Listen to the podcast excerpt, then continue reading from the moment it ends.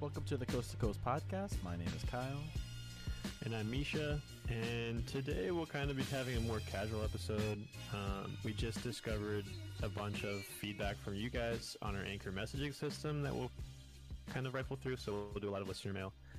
And we'll also go a little bit into the build up for award season. But before we get into that, what's new with you, Kyle?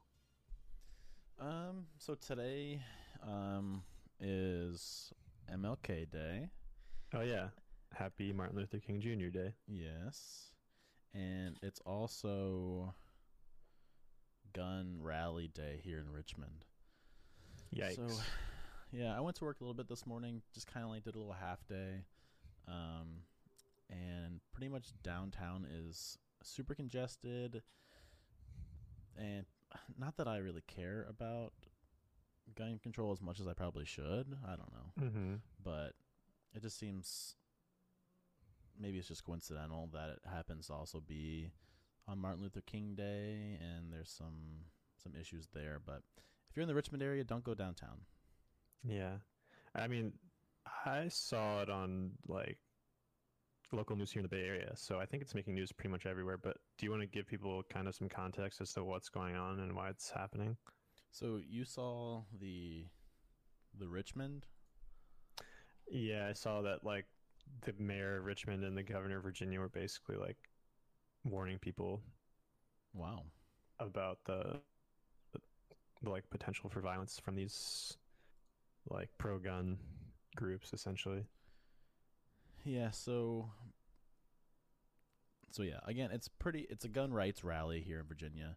And if you're not familiar, Richmond is the capital of Virginia, and it's pretty much where there's speakers and then there's the attendees. They're all protesting a series of gun control measures that are pretty much like making their way through the current state legislature. And it's a little bit concerning because over the past few weeks, there's been like white supremacists and some members of anti-government militias and like other extremists that planned to like be in Richmond for the rally, which, obviously is pretty frightening for people who are there that are either of color or who oppose the gun control. These types of groups, yeah.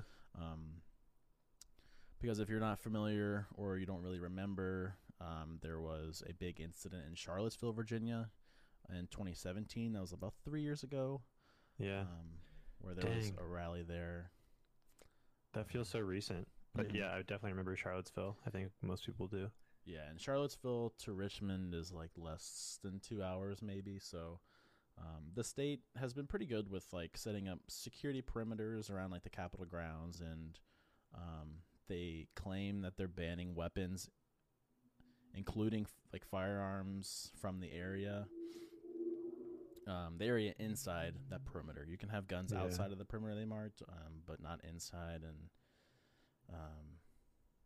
I think everyone's just trying to, hopefully it stays peaceful. I haven't seen anything that has happened since like checking Twitter or the internet. But it seems like it is pretty congested, but anytime there's a bunch of people that might disagree with one another, there's always that concern that something might happen. Yeah, definitely. Well, I hope everything stays, like you said, peaceful out there. I think there's also a bunch of marches going on here in the Bay Area. I think mainly just, I don't think centered around anything quite like the gun control issue in Virginia, but today is kind of one of those days that's kind of marked by its activism. And I know there's like a march in Oakland where there's also the issue of I don't know if you saw that story about those moms who were being like forced out of the vacant home in Oakland. It's kind of become somewhat national news, but yeah, big day for activism, I think, just across the country in general. And then the Niners won here in the Bay Area. Yeah. So that was a big deal. They have a pretty good chance, I think. Yeah, they won pretty handedly. Their defense has been insane, and their run game is also just incredible. It's not like Derrick Henry where there's like one sort of like bell cow back that mm-hmm. carries the team on his back, but they just like cohesively as a unit they perform really well. And I mean, they pretty much blanked the final score of the Packers and Niners game didn't really reflect how the game went. Right. And obviously with the Titans, you know, they have that great back, but you see what mm-hmm. happens if you're able to stop him, then it kind of leaves the team pretty empty. Unless it's just like, I mean, the receiving core isn't that bad. Maybe it's just Ryan Tannehill, but yeah, I mean, I feel like he just hasn't been like asked to throw the ball as much in the playoffs. He had a pretty great year during the regular season, and AJ Brown, I think, is that receiver, the rookie receiver that you might be alluding to, who had a really great year. Yeah. But yeah, I think the Chiefs. Yeah, so it's gonna be the Chiefs, Niners in the Super Bowl, and while my allegiance isn't really to either of those teams, I feel like I'm kind of expected to root for the Niners being in this area, but mm-hmm. I'm still a huge Andy Reid fan from, you know, obviously the Eagles days, and I think it would be really cool to see Andy get a ring. Yeah, I think if the Titans would have won, I would have cheered for the Niners. Mm-hmm. But I think since the Chiefs won, I'll probably pull for them. Yeah, it would have been cool to see the Titans maybe pull off some sort of like Cinderella mm-hmm. playoff run, but I think kind of regressed to the mean. Yeah. But also in other sports news, I don't know if you saw this week, but Philip Rivers moved out of the San Diego area and moved to Florida. Okay. And I know that Tom Brady, the Chargers, has been one destination that has been tossed around a lot. So it seems like that the probability of him ending up in California on a Californian team kind of jumped a little bit, but I thought he just moved because the team's going to LA, not because he's like retiring. Is that what they're doing? Philip Rivers? Yeah. I don't know. He said the move was to try to get back closer to home. I don't know. I guess, is he from Florida? I'm not sure. I think he's from the South somewhere. But he said what it means for football, like, I don't really know. Interesting. But, I mean, he's got like, I don't know if you knew this, but Philip Rivers has like 12 kids. Okay. Yeah. So I think anytime you move with that many kids, it's like, it's a pretty semi-permanent or permanent move. So yeah. So he's from Decatur, Alabama, and he went to NC State for college. Yeah. There you go. So definitely Eastern United States. Mm-hmm. Yeah, under children has some, and then there's a button for more. I have to go to the second page. So that's any indication. Jeez. Good for him. Yeah. I think. Good for his wife. Maybe. But at least like two of those kids will probably end up becoming professional athletes. It's probably my Yeah, I guess the more you guess. Have, the higher the probability of them going pro. He's just it's his retirement plan. Jeez. Wow. I don't know, in the world of like sports, so we haven't really talked a whole lot about it on the podcast. But I hope you guys are okay with it. Yeah, again, this is kind of like just kind of chill, no real like script here. I know we kind of talked about the McGregor fight and how quick that was, and I see a lot of people online that they're like, oh man, what a waste. Haha, all these people spent like $60 for a 40-second fight. And it's like, to me, someone who, I'm not like super big into UFC as other people, but I watch it on occasion, and it's more than just like the main event that you're paying for. It's just like you get like 5+ hours of prelims and of like backstories. So it seems like the people who are just saying that maybe aren't as experienced in the world of fighting, and just, totally. I don't know. It's I mean, the longer you don't tune into the fight, the less valuable, like, the amount of time that you're, like, you know what I'm saying? Like, the less you tune in, you're like wasting your money. Like, of course it's a waste of money if you just pay $85 for and then just watch the McGregor fight. Yeah. But I mean, as far as UFC fights go, I think this was one of the like lesser entertaining fights. Mm-hmm. I don't know if you watched any undercard, but like specifically the Raquel Pennington and Holly Holm fight before I saw that one. Yeah, McGregor fight, that one was pretty boring. And I don't think like the referee really you know, did as much as he could to make it an entertaining fight. Right. But yeah, people saying that the McGregor fight was like boring or a waste of time are crazy. Like, first of all, it was entertaining. Anytime there's like a knockout or a TKO in a championship, I think that's pretty awesome. Yeah. And then basically what was at stake, what was on the line for McGregor, like if he didn't win this fight, having already lost to Khabib and, you know, Nate Diaz previously, and coming off of the Mayweather loss and kind of his prolonged absence from the league, like he really had to win this fight, and in a dominant way like he did. So I think it just sets up like a really entertaining fight against either like Jorge Masvidal, who in his own right is like a star in the UFC now, or possibly even some sort of Khabib rematch. So I enjoyed it. Yeah, and I have ESPN Plus, so even like I think the pay-per-view for me was only like $30. So I really didn't feel like I wasted any money. Yeah, I don't have ESPN Plus, so you have to pay for the membership to ESPN plus the price of the fight if you want to watch a fight. So that was kind of a big chunk for me, and I ended up watching it somewhere where I didn't have to pay for it. Very good, very good. If you want, we can we don't have to do all the listener mail at once. We can maybe do one and then jump around a bit if you'd like. Yeah, let's dive in. Yeah, so again, you can send us your feedback, your questions on Twitter, at Coast Podcast, or if you're listening on Anchor, there is a messaging section on there. And I apologize if I didn't see yours before. I guess there's some notifications that I had turned off, because I also get notified every time someone listens to the podcast, and we are very appreciative for all the feedback and everyone listening. But sometimes, I don't need upwards of, a couple hundred notifications a day.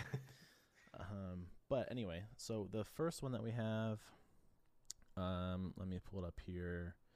This is from @Gishgali.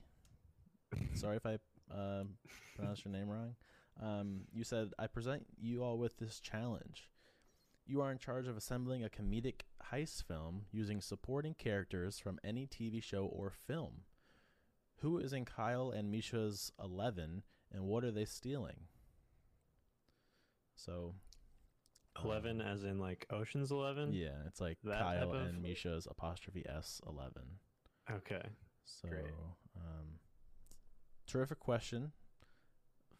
There's so many ways that you can kind of go. Well, first rule, I think we should actually have a no superheroes restriction.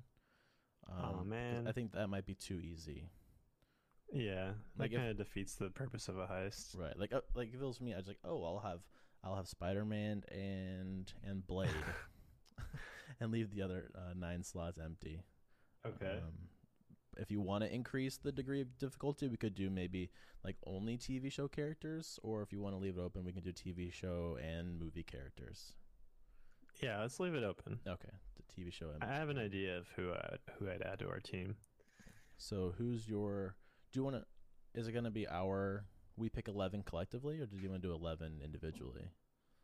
Yeah, let's do 11 collectively. Okay. Honestly, I would have trouble getting to 11 already as it is. But my first one would probably be, so you obviously need some sort of like brains of the operation. And in this comedic heist team, you kind of take brains with a grain of salt. But I would pick Alan from like the Hangover series, the leader of our wolf pack.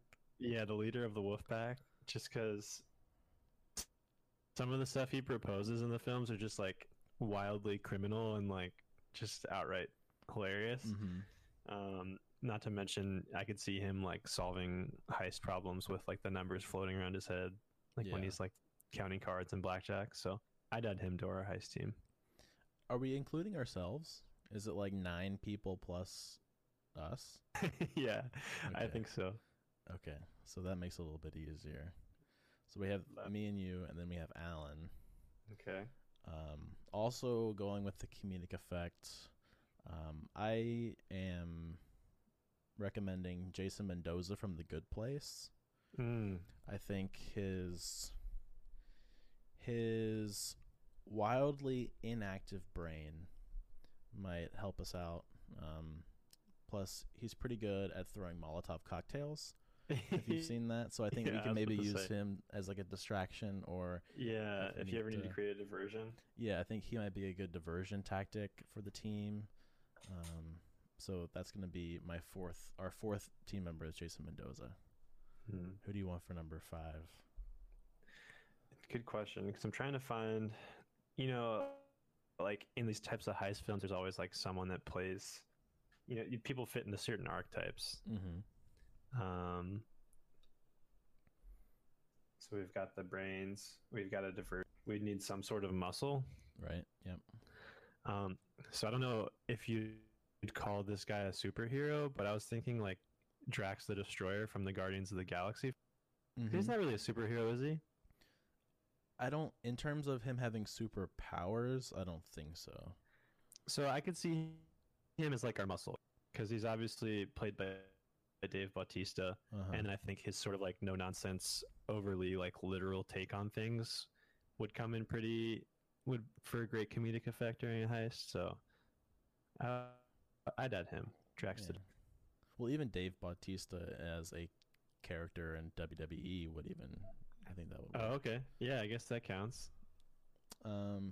Another muscle guy for me, I'm going to go with Tormund from Game of Thrones. I think he, kind of like Drax, is pretty fearless. Can probably take a few blows if he had to. Again, with the heist, we would kind of want to be stealthy, so he kind of lacks in stealth. But I think he's just someone that if we were to get into a situation, he'd be pretty reliable. And you could count on him for his fighting skills. And fighting skills, yes. And to get distracted easily by big women. Yeah. Yes. So far we have the two of us. We have Alan from The Hangover, Jason from The Good Place, Dave Bautista, and then Tormund as our muscle. So, okay, so is that 4? That's 4 total. 4 characters, 6 total, yeah. Gotcha. Okay. So in any good heist, you also need a getaway driver. I was going for pure skill. I'd obviously go like Ansel Elgort's Baby Driver, but one for the comedic effect here. So I think I'd have to pick Dopinder from the Deadpool films. Yeah. Just for his commentary and taxi driving skills. Nice. Yeah. So another part of that question is, what are we stealing? So did you have any ideas of what we're stealing with our 11? I mean, obviously, like crown jewels are pretty popular, but as a comedic heist film,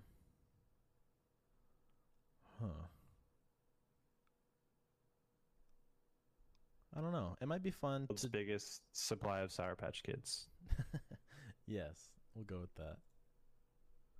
So with the driver, that leaves us with someone a little bit more like methodical, definitely who has kind of done maybe this type of thing before. That's a little bit more of a veteran. And for that character role, I'm going to go with Mike Ehrmantraut from Breaking Bad. He's kind of always been like super good with task. He definitely has a lot of experience. He knows how to make a bomb out of anything. Also pretty stealthily, I'd say. Might lack, seasoned veteran. Yeah, might lack in like mobility, but as long as we have a good driver, then that's fine. Yeah, and you can make those kind of like cynical old man wisecracks. Exactly. What else are we missing in terms of skills on our heist team? We've got muscle, we've got a distraction, brains. Getaway Driver. We need someone maybe that could work from like a remote location that maybe would be good with like computers or maybe someone who can like plan more of like the logistics behind the heist. So who would that be? I don't know. I'm thinking also of another slight like diversionary character in Melissa McCarthy from the movie Spy. Oh yeah. Kind of like hides in plain sight as sort of like an unsuspecting like middle American woman and is really like a trained CIA agent. Almost like a Sandra Bullock miscongeniality. Yeah, or like the female Ocean's 11 cast members. Or yeah, Sandra Bullock from Ocean's whatever. 7. That could be one. Yeah.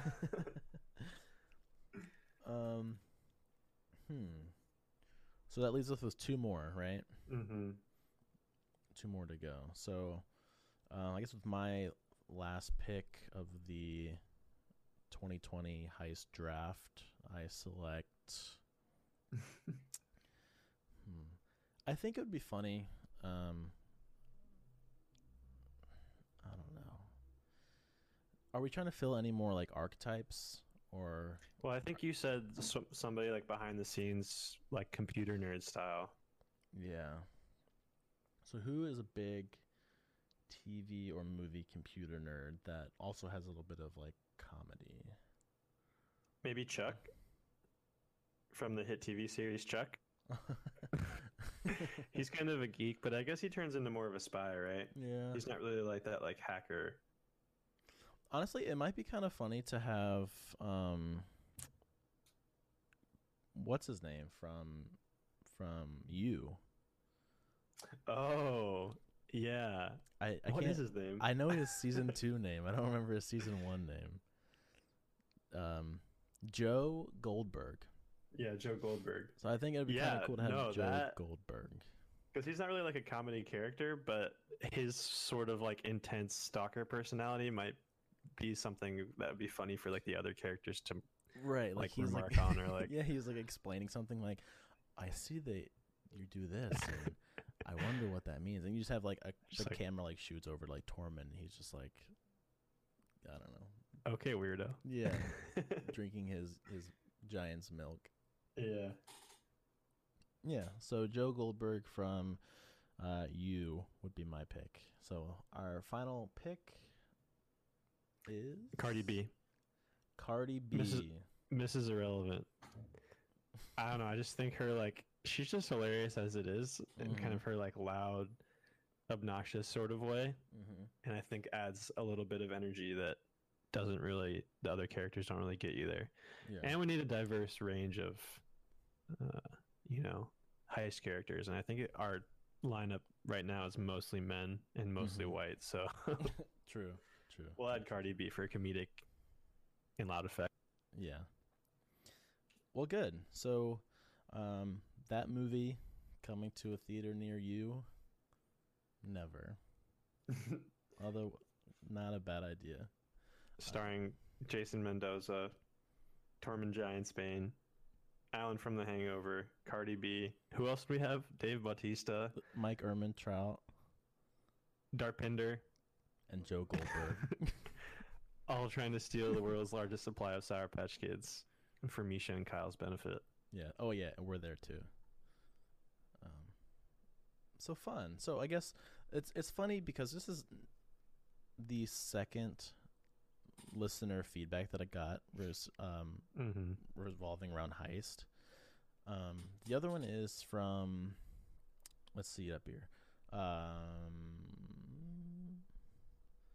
from a Lauren. Thanks Lauren for submitting that. It says, how come there haven't been any good TV shows about heist? There might be some good foreign shows about heists, but the only ones I could find that were from America were both from the mid-2000s. Both of these didn't even last a full season. I'm thinking a 6 to 8 episode Netflix show which would be enough time to get the backstories of all the heist crew and the details of the heist, but not too long where it drags on the middle. What do you think? So, so now we kind of introduced a heist team, where this question now kind of wants us to dig a little bit deeper and maybe pitch the show to a showrunner. Yeah. Well, to me, I think we'd want to like address this first question is like, what? How come there aren't any good TV shows about heists? Right. Like, I think part of the reason is because, like, I feel like you'd run out of content for a show like that. Right. Yeah. Like it's more for like a movie. You have an hour and a half, 2 hours to kind of. Yeah. The medium isn't really, you know, like fit for that kind of story unless you're going like seriously deep into the, like the back history of all the characters and stuff.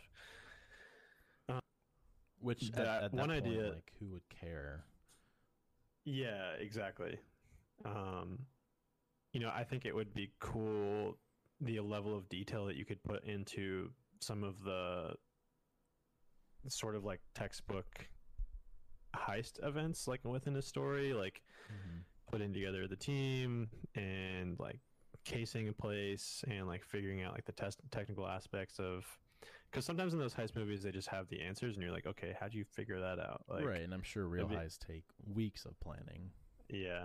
Yeah, if not even more than that. Yeah, yeah.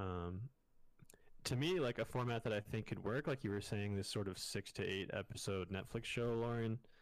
I don't know what your thoughts were here, Kyle, but I was thinking something a bit like, I think it's FX's American Crime Story series, where in each season they're kind of tackling like a different story with a different set of characters, or even like True Detective would be another example of that. Where it's like this time it's a heist in like a remote like country setting, like well, like an oil field or something, and then there's like an urban one, or then there's like an international one. I think breaking it up in the seasons where you don't have to rely on like trying to generate 3 seasons worth of content around like one group of characters or one single heist. Like I think it would be cool to have individual stories. I don't know. What about you, Kyle? So I really enjoy heist movies in general. So not that I always think about what I would do if I were to have a heist, or if I were to have my own heist movie, what would it be? But I've kind of thought about it in the past, and I think a cool scenario, I also like characters that have really obscure and unique names. So for my show that I'm going to pitch, I think the main character's name will be Mitch Casino. And so pretty much how this show is going to go, it is going to be like that 6 to 7 episode miniseries type thing. It's not going to be multiple seasons. I think it's just going to be a miniseries. And there's, of course, he's going after priceless jewels. Classic heist fare. These jewels will be vulnerable for 1 week only. And after that, they're locked away in this vault for forever. The caveat, though, and no one can... to this is that none of his members of his crew are available during this 1 week window. So it's like the replacements.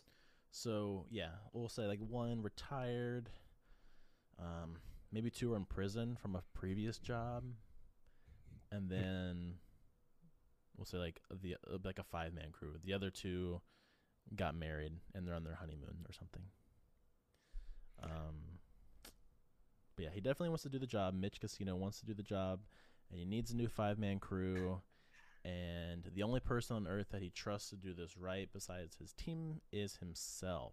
So, classic. So we're gonna get into a little bit more, maybe not science fiction, but there's this mad scientist who I don't have a name for him right now. But Mitch met this mad scientist maybe during a previous job. and his solution is cloning. So the idea, the show will be called Clone Heist, by the way. And okay. Really took some risks with the name there. Yeah. So pretty much the mad scientist can say, you know, he can make 5 Mitch clones to assist in the heist, but there's 2 small catches. The first one being that he can only clone someone one time, which means that to get the other Mitch, they'll have to clone the clones. And then each time he clones someone, the clone loses 10 to 15% of the original's brain power. Okay. So you've got like an array of Mitches with incrementally decreasing amounts of IQ. Yeah, so Mitch has to try to get all these like progressively dumber Mitches in line one week to pull off like this whole heist, and the dumbest ones keep locking themselves out of the warehouse, and it's a whole thing. But the show is basically Ocean's 11 meets Multiplicity. Okay. With Michael Keaton. And who would play Mitch? For sure, Jason Statham. Really? Okay. You know who I think we completely neglected in our list of heist characters? Dwayne The Rock Johnson? Well, I think The Rock would be good in any movie, but I'm specifically thinking of The Usual Suspects and Benicio Del Toro. Oh, yeah. With his, like, super thick accent that no one understands. Mm-hmm. I think five Benicio Del Toro's running around, each progressively dumber, would also be an interesting twist. There you go, Netflix. Cut the check. Let us premiere Clone Heist, starring Benicio Del Toro. Times 5. All right, yeah, I like that one. That's an interesting. Did you come up with that on the spot? I've a little bit, yeah. Again, I've thought about some of these before. I can tell. But yeah, so thanks again for that question, Lauren. The next question is from Jason. Not Jason Statham, I don't think. Or Jason Mendoza. So this one says, this is the lifeboat question. Okay. And There's always, we've used this theme kind of like, or everyone has growing up, like, oh, you're stranded on an island, you can only take one thing, what would it be? Or you are stranded on a boat and you can only save one person, who would it be? This is kind of that same thing through different shows that we've either expressed our interest in, or maybe Jason has like my TV login, he knows what shows I'm watching. But his question is, through a series of events too dumb to explain, we have Cousin Greg from Succession, Noho Hank from Barry, Coach Steve from Big Mouth, and Henry Jennings from The Americans are all trapped on a sinking boat. You can only fit one of them in your lifeboat. Who do you choose? So we can obviously, yeah. I'm not like a huge proponent of Big Mouth. I have watched it and I enjoy it, but we can maybe substitute that character for someone else if you'd like. No, I'm cool with it. Or we can just use him to leave in the ocean because we don't care. Yeah, he would probably be the first if I'm just using a process of elimination that I'd throw off the lifeboat. Just because he's kind of just like hapless and idiotic. Like I don't really know what, besides like maybe a laugh here and there, what sort of value he'd bring to my like lifeboat situation. So I'd probably eliminate him off the bat. But like, so I've only just started season 2 of Barry, so I'm missing like a season's worth of context when it comes to Noho Hank, but he'd probably be my early like front runner. To save. 'Cause he's just like, he's like pretty polite and in almost like a comedic sort of way, maybe just because of the set of circumstances that you find his character in Barry a lot, that it's like, it's not overtly funny, but it's funny given the context. But yeah, he just seems like a super nice guy and also capable of like killing someone if you need to. So I feel like he'd be a direct contributor to the survival situation. So for me, I assume that we're talking about like present time. So since The Americans is set in the 80s, yeah, Henry Jennings is like in his 50s. Yeah, he's like 50 by now. So I think he's had a tough life. It might be time to maybe let him go. So he can. Yeah, and who knows what he can contribute like physically to the team, you know? Right, and then Coach Steve from Big Mouth. I don't know. I don't have a whole lot of interest in that character. I'm not even entirely sure he's mortal to even begin with. If you've seen Big Mouth, so maybe he'll be fine. He'll like end up floating on like a piece of driftwood somewhere. That's a good consideration. Yeah. So what are your thoughts on Cousin Greg? I feel like he's the only one we haven't really touched on. Yeah. So it leaves us with Cousin Greg from Succession and Noho Hank from Barry. So on HBO, these are probably two of my favorite characters on HBO. And I think both of these people, these two men are, I think, entirely too nice of people to be like wrapped up in this hypothetical here.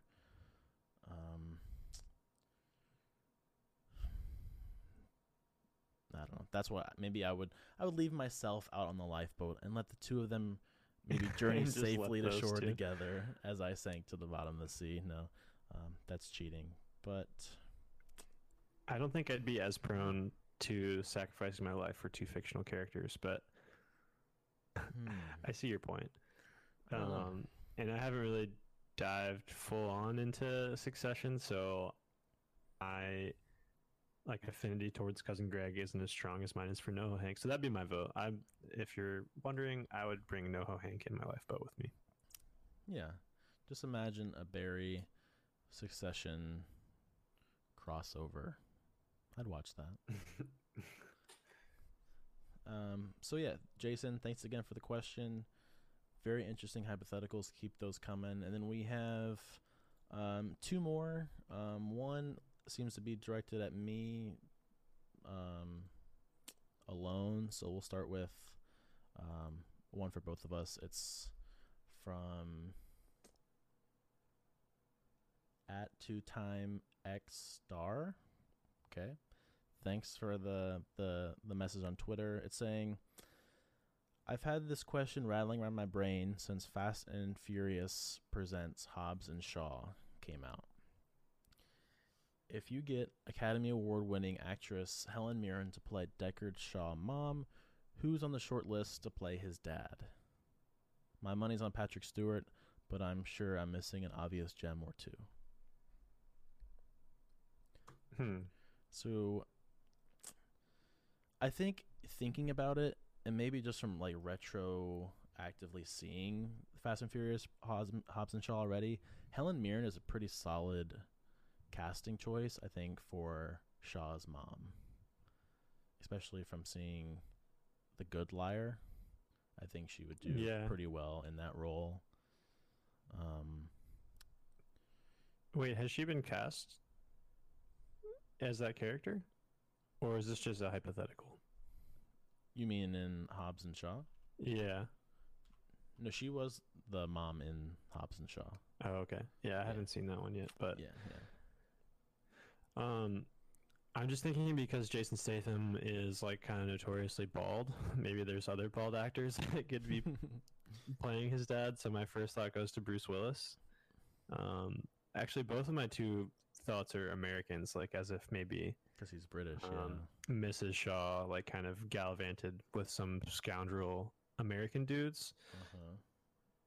So obviously the bald part makes me think Bruce Willis, and then the like scoundrel part makes me think maybe Harrison Ford. So you would see, because they would also have to be kind of because Helen Mirren, so they would have to be in a relationship with Helen Mirren as well. Right. Yeah, I could see either of those. Okay. How old is Helen Mirren? 70s? I don't know. Yeah, 70s, maybe 80s. I don't know. She's getting up there. Good for you, Bruce Willis. I mean, let's not get it twisted. Bruce Willis and Harrison Ford are both pretty old as it is. That's true. Like, Harrison Ford, I think, is, like, pushing 80. Jeez. Yeah. Mm. Wow. Yeah, it's, Yeah, I think those are two good choices because the actor in question needs to be believable. Mm-hmm. Has to be a person capable of, one, being worthy, again, like we said, of Helen Mirren, and then two, capable of creating Jason Statham. In terms of, like, his physical prowess and fighting ability? Right. Yeah, I mean, I feel like mm-hmm. Bruce or Harrison kind of fits those bills. Yeah, I say... I think those are two pretty good choices. What do you think? So from the first thought that popped in my mind when we even kind of talked about it earlier was Michael Caine. If you're not familiar with Michael Caine, he's been around, seems like, forever.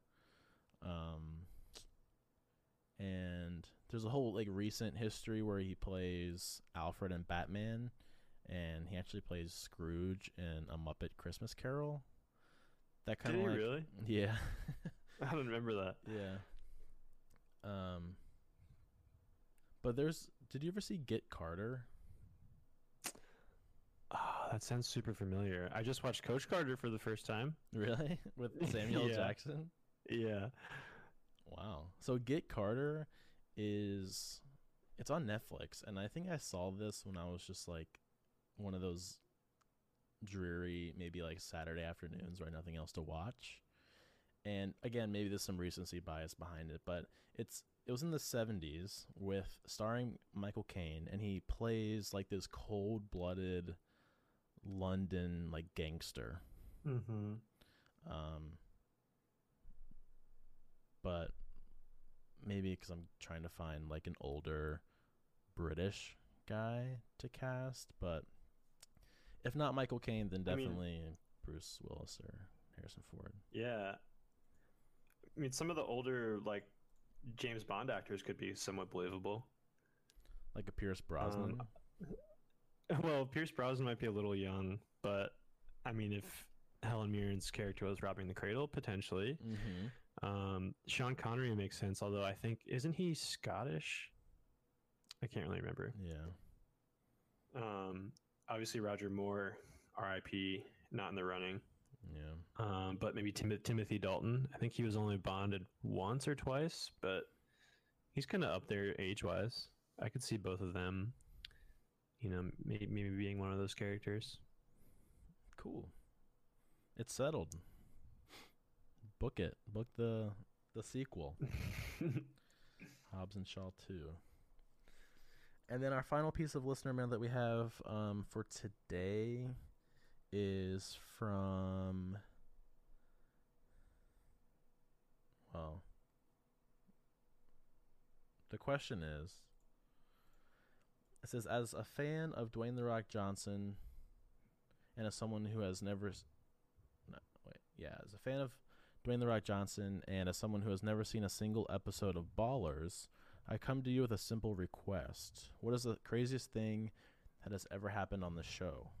If you can't pick one single thing, I will accept a top 3. I don't want to watch the show, but I desperately want an answer to this and feel like you are the only person who can help me. Okay.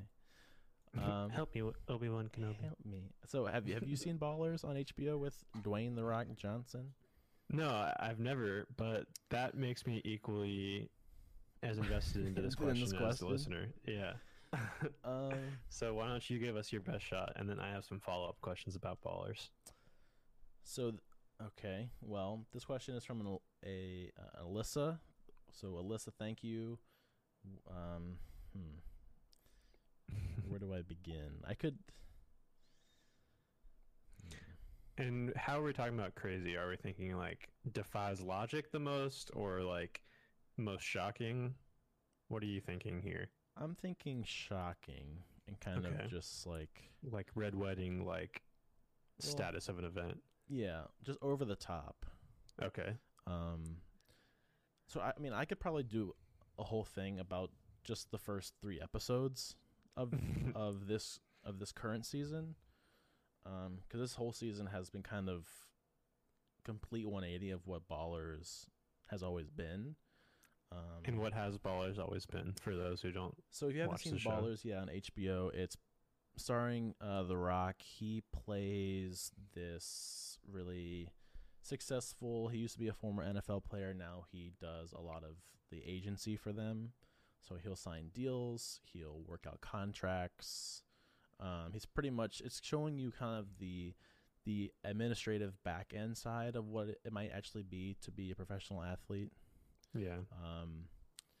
It co-stars a lot of actual athletes in the movie, and he plays their agent, or they'll come visit his agency, and he kind of helps them out with either contracts, or maybe there's like a social media incident that's happening. He kind of takes the reins of that and kind of controls the situation. Hmm. So besides the craziest thing that happened on the show, what do you think is like the coolest or craziest cameo? So, as a cameo, I really enjoyed when Odell Beckham Jr. was on the show. Oh, okay. Being I would say a fan of the New York Giants, having him on the team and kind of showing his antics, it kind of translated pretty well to the Ballers show, and kind of like what happens on the show if you act the way that he does in real life, and the consequences. So it made it kind of believable. Yeah. So The Rock. So right now, The Rock is buying the Kansas City Chiefs with funding from Toby from the West Wing. If you've ever seen that show. No, I thought you were gonna say The Office. No, that would be a really boring transaction. Yeah, so he's trying to buy the Kansas City Chiefs. Not long after trying to pretty much like strong arm USC into a recruiting based TV deal, and Russell Brand is in it. He's running this extreme sports marketing firm. This all sounds like they could be real life events. An all pro, like defensive lineman for the Cowboys. What's his name? Greg Hardy? Sean something? Marcus Lawrence. Sean Lee. Yeah. Sean Lee is thinking about retiring to become a professional gamer. Yeah, Shooter McGavin from Happy Gilmore plays a character named Boss Man who owns the Cowboys. And it's like he's so clearly like a stand-in for Jerry Jones, like a parody of Jerry Jones. You might as well just go ahead and say it, and then he's just like drunk all the time with one lazy eye. Yeah, and then you have Denzel Washington's son, John David Washington. He plays a flashy wide receiver who tested positive for steroids recently, and he signed a pretty like lucrative contract anyway. And then immediately after hearing about the contract, he got hit by a car on Rodeo Drive. Oh God. So I like John David Washington. Yeah, he's pretty good. It's maybe those are just my examples. The show is it's really cool. It's flashy. It's fun to watch. But again, it's kind of gotten away from like all those things I described were just from like this most recent season. Like the first like 3 or 4 seasons of the series is a little bit more realistic and serious, where it kind of seems like now they're just kind of going over the top with the world of professional athletes. And it's still a great show, don't get me wrong, but you'll enjoy it more if you kind of take it for what it is and don't take it as serious, I guess. Well, I feel like you're dodging Alyssa's question here. What have we identified the craziest moment in Ballers history? The craziest moment in Ballers history. There's got to be one that stands out. We gotta get Alyssa her answer. I would say, well, there was a scene, I think in season 1 or season 2, where it was a sex scene between The Rock and his wife, and it was like, you got a pretty nice view of The Rock's ass. Like James Franco's character from that Room movie, the remake, Disaster Artist. Yeah, so I would say, so that was pretty intense, but I think the craziest one that I can think of. Wait, is this his real life wife or like his TV wife? TV wife. Oh, I wonder how Mrs. The Rock felt about that. Yeah, so there is a lot of sex in the show. So I mean, that's just HBO, right? Yeah, it's HBO. So what are you gonna do about that? Another crazy thing is they have like actual NFL names and logos, and like franchise logos in the show. Which, like, they're able to use like the licensing for a team's logo and stuff. Yeah, so that may not be the right definition of crazy moment, but for me, it's like, for a show that depicts the world of NFL pros as one, like all this temptation and danger and like all these issues that are going on, it's surprising that they've been allowed to mention like specific teams outright. Sure. To me, but yeah. The most surprising or crazy thing is probably gonna be what happens in episode 1 of season 1, or maybe, yeah. So this is not really, I guess, a spoiler, but pretty much there's a character's death happens within the first like few minutes. I think it's like scene 2. Great way to start a show. Yeah, and it's a surefire way to pretty much grab an audience attention as well. Sure. But pretty much it's about this guy, he's driving on the road with his girlfriend in the seat next to him, and they're doing some things that they probably shouldn't while he's driving. And yeah, his car goes right into an oncoming truck, and it like cuts to The Rock's character speaking at his funeral, talking about like the dark side of being a professional athlete, and because I guess The Rock kind of has a little bit of experience in this world because he was it like on the Dolphins or something?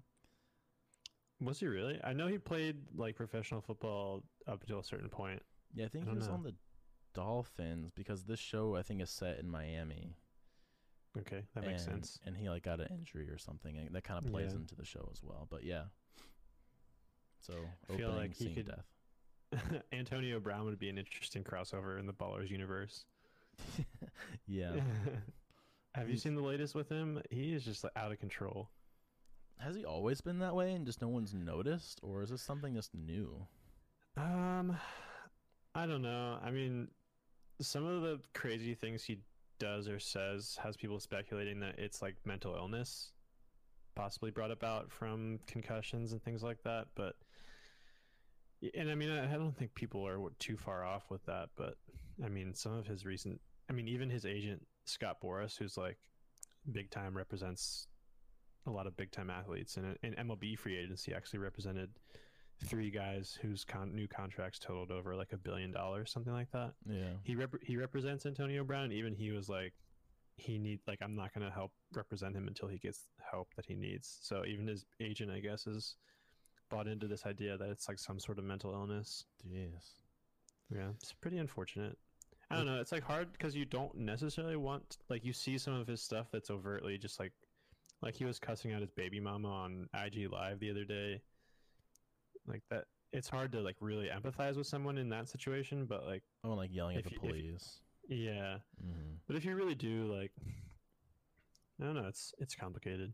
But anyways, yeah, if he has like a serious issue, then it's sad and he needs help. But at least in like the public sphere, no one knows if he's like afflicted with something. Mm-hmm, right.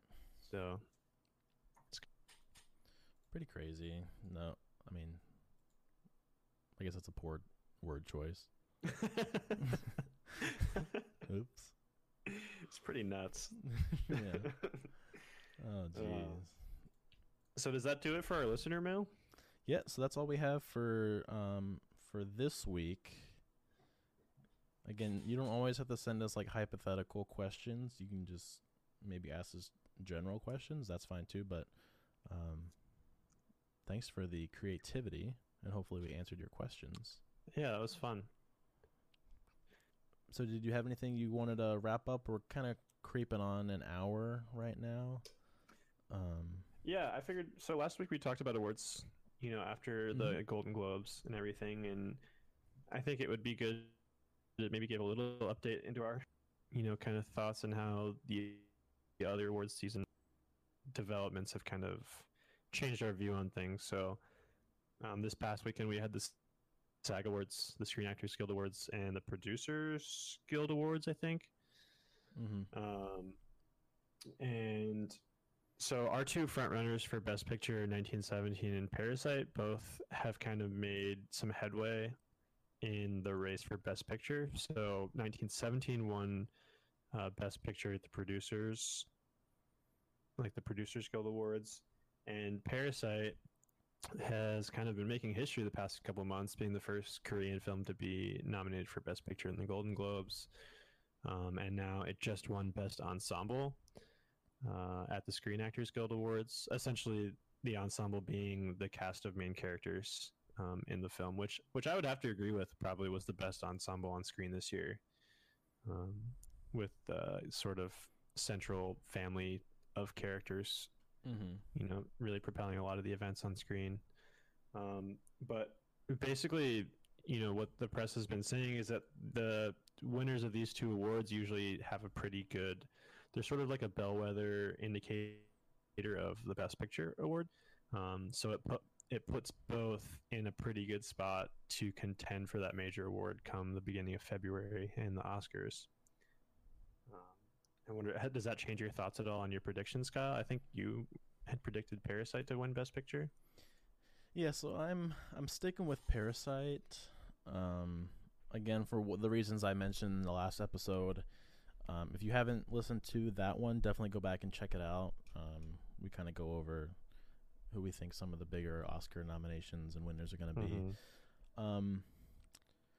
So I made that prediction of Parasite winning, and that was even before I saw 1917. Yeah, I think I saw 1917 like the night after we recorded, maybe even the next day. I think that's right. And it's a little bit more, the scale for me is weighing a little more evenly than what I originally thought.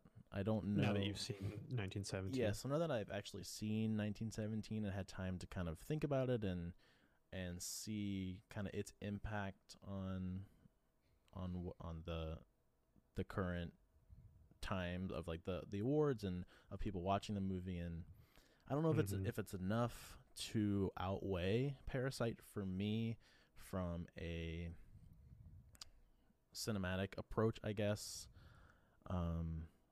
It's also hard because they're just two completely different movies. Yeah. So they tackle such different like themes, right? And so they're just different filmmaking styles too.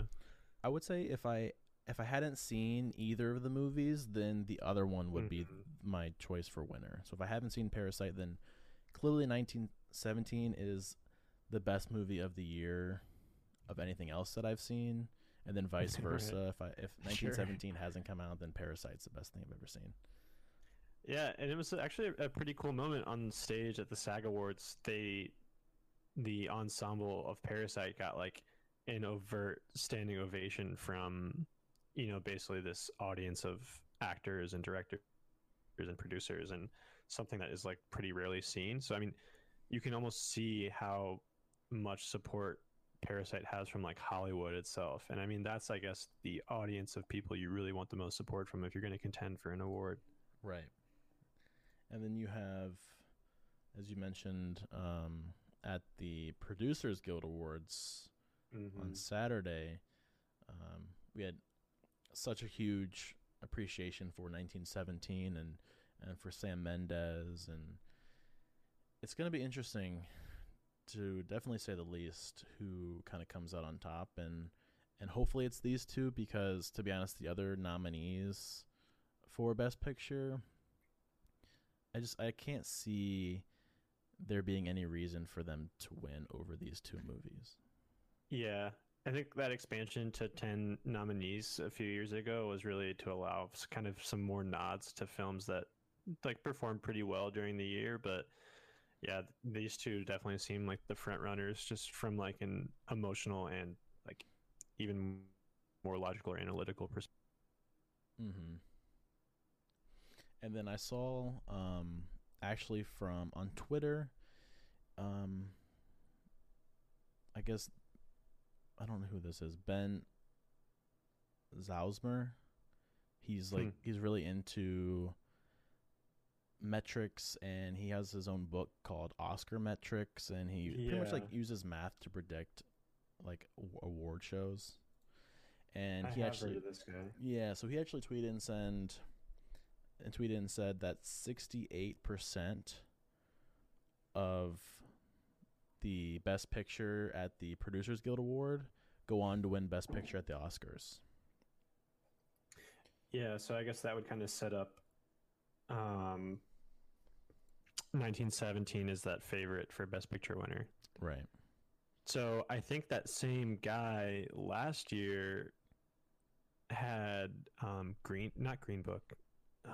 Book ended up winning, but I think he had Roma as the like statistical favorite to win Best Picture, and I'm pretty sure Green Book won, but I might be mistaken there. But yeah, I'm more of definitely like an analytical or like logical mind, and if someone can present me with numbers like that, I'll usually trust them. And it seems like I would say 1917 is probably like it's a solid neutral choice for a winner. Mm-hmm. You know, it doesn't really press some of the issues that maybe Parasite had in its filming. But I'm not going to be upset with either one that wins. Yeah, I think it was like you said, the year that Moonlight won over La La Land. Like La La Land was really out there and just kind of that like safe choice for Best Picture, and Moonlight tackled some more like evocative themes that, you know, kind of ran through the thread of sort of American society and the things that were kind of present in society at the time. To me, Parasite would be sort of the equivalent of like a Moonlight winning, and 1917 would be like La La Land or Green Book winning, where it's like everybody kind of saw it coming and it was kind of the safe choice. Yeah, no, I definitely agree on that. But besides that, we also saw, like, to me, I think Brad Pitt, I know I talked about Al Pacino potentially being a strong frontrunner for the Supporting Actor Award, but Brad Pitt has, like, I don't think he's lost a single award he's been nominated for Once Upon a Time in Hollywood for. Jeez. Good for him. He won again at the SAG Awards, so I think he might be kind of a shoo-in for the Best Supporting Actor Award. Yeah, no, for sure. And then... just, I know we talked about, this is kind of backtracking, we talked about Philip Rivers earlier and Tom Brady, but I just saw on Twitter a quote from Stephen A. Smith. He's saying if Tom Brady is serious about leaving the Patriots, he needs to sign with the Titans. Yeah, I saw that on First Take this morning. What do you think of that? I mentioned earlier the receiving core for Titans, it's not bad. Yeah. The running game obviously would be remarkably better than what he has now, or what he's ever had. Really, what he's ever had. Yeah, I can't even name like a dominant. Remember when Patriots running back? Ben Jarvis Green Ellis was the running back for like 4 years. Yeah. I think they've been with Sony Michel the past 2 years. Like, they've never had like a really game-changing runner. Right. But I think it's not a bad choice if maybe they can get a little bit more out of their defense. Yeah. The Patriots defense is really solid, and I think that's what really helps propel Tom Brady to obviously play his best game is, you know, not always having to be on the field. They're like, they stop their opponents pretty well. So I think it's just a good fit for any quarterback, really, to have a pretty solid defense that gives you that time to be on the bench to kind of recoup, but also you're not stuck on the bench for 8 minutes like the Titans normally do to their opponents. Yeah, and your defense puts you in a position to win or at least be competitive. Right. But yeah, I mean, I heard that take this morning too, and like that seems to me almost like Kevin Durant leaving the Warriors or leaving the Thunder to join the Warriors after getting beat by the Warriors. Mm-hmm. You know, like they obviously lost to the Titans in the divisional round this, or actually it was the wild card round this year. So leaving a team to go to the team that beat you seems like something that would really piss off what are pretty like emotional and like they wear their hearts on their sleeves Boston Patriots and like Patriots fans. Mm-hmm. But like it does kind of seem to make sense. You know, he used to play with Mike Vrabel. Right.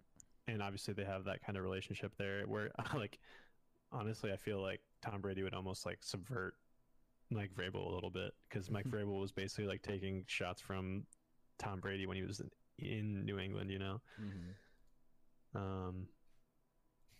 But wherever he ends up, I don't know. It'll be interesting to see. Yeah, but that wraps up this week's tableside chat, if you would. Yeah. This weekend coming up, I don't know if we have a schedule for what we're going to be talking about yet. I know tonight I'm seeing Bad Boys for Life. Just kind of a fun action movie. Mm-hmm. Yeah, I can't really think of anything else out right now. I feel like I've seen everything. I'm gonna be traveling to New York this week, mm-hmm. so I might be able to review some airplane movies.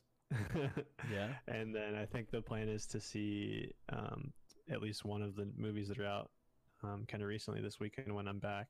I really want to see Underwater. I know you saw that one. Yep. But that one looked intriguing. But yeah. We'll have plenty to talk about next week. Yeah. And then if not, we'll figure it out. Yes, sir.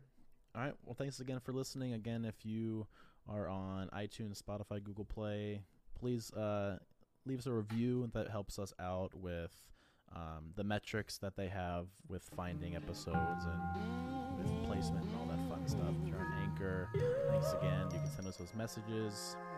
Or you can reach us on Twitter @CoastPodcast. And for now, we will talk at you next time. See you then. Bye.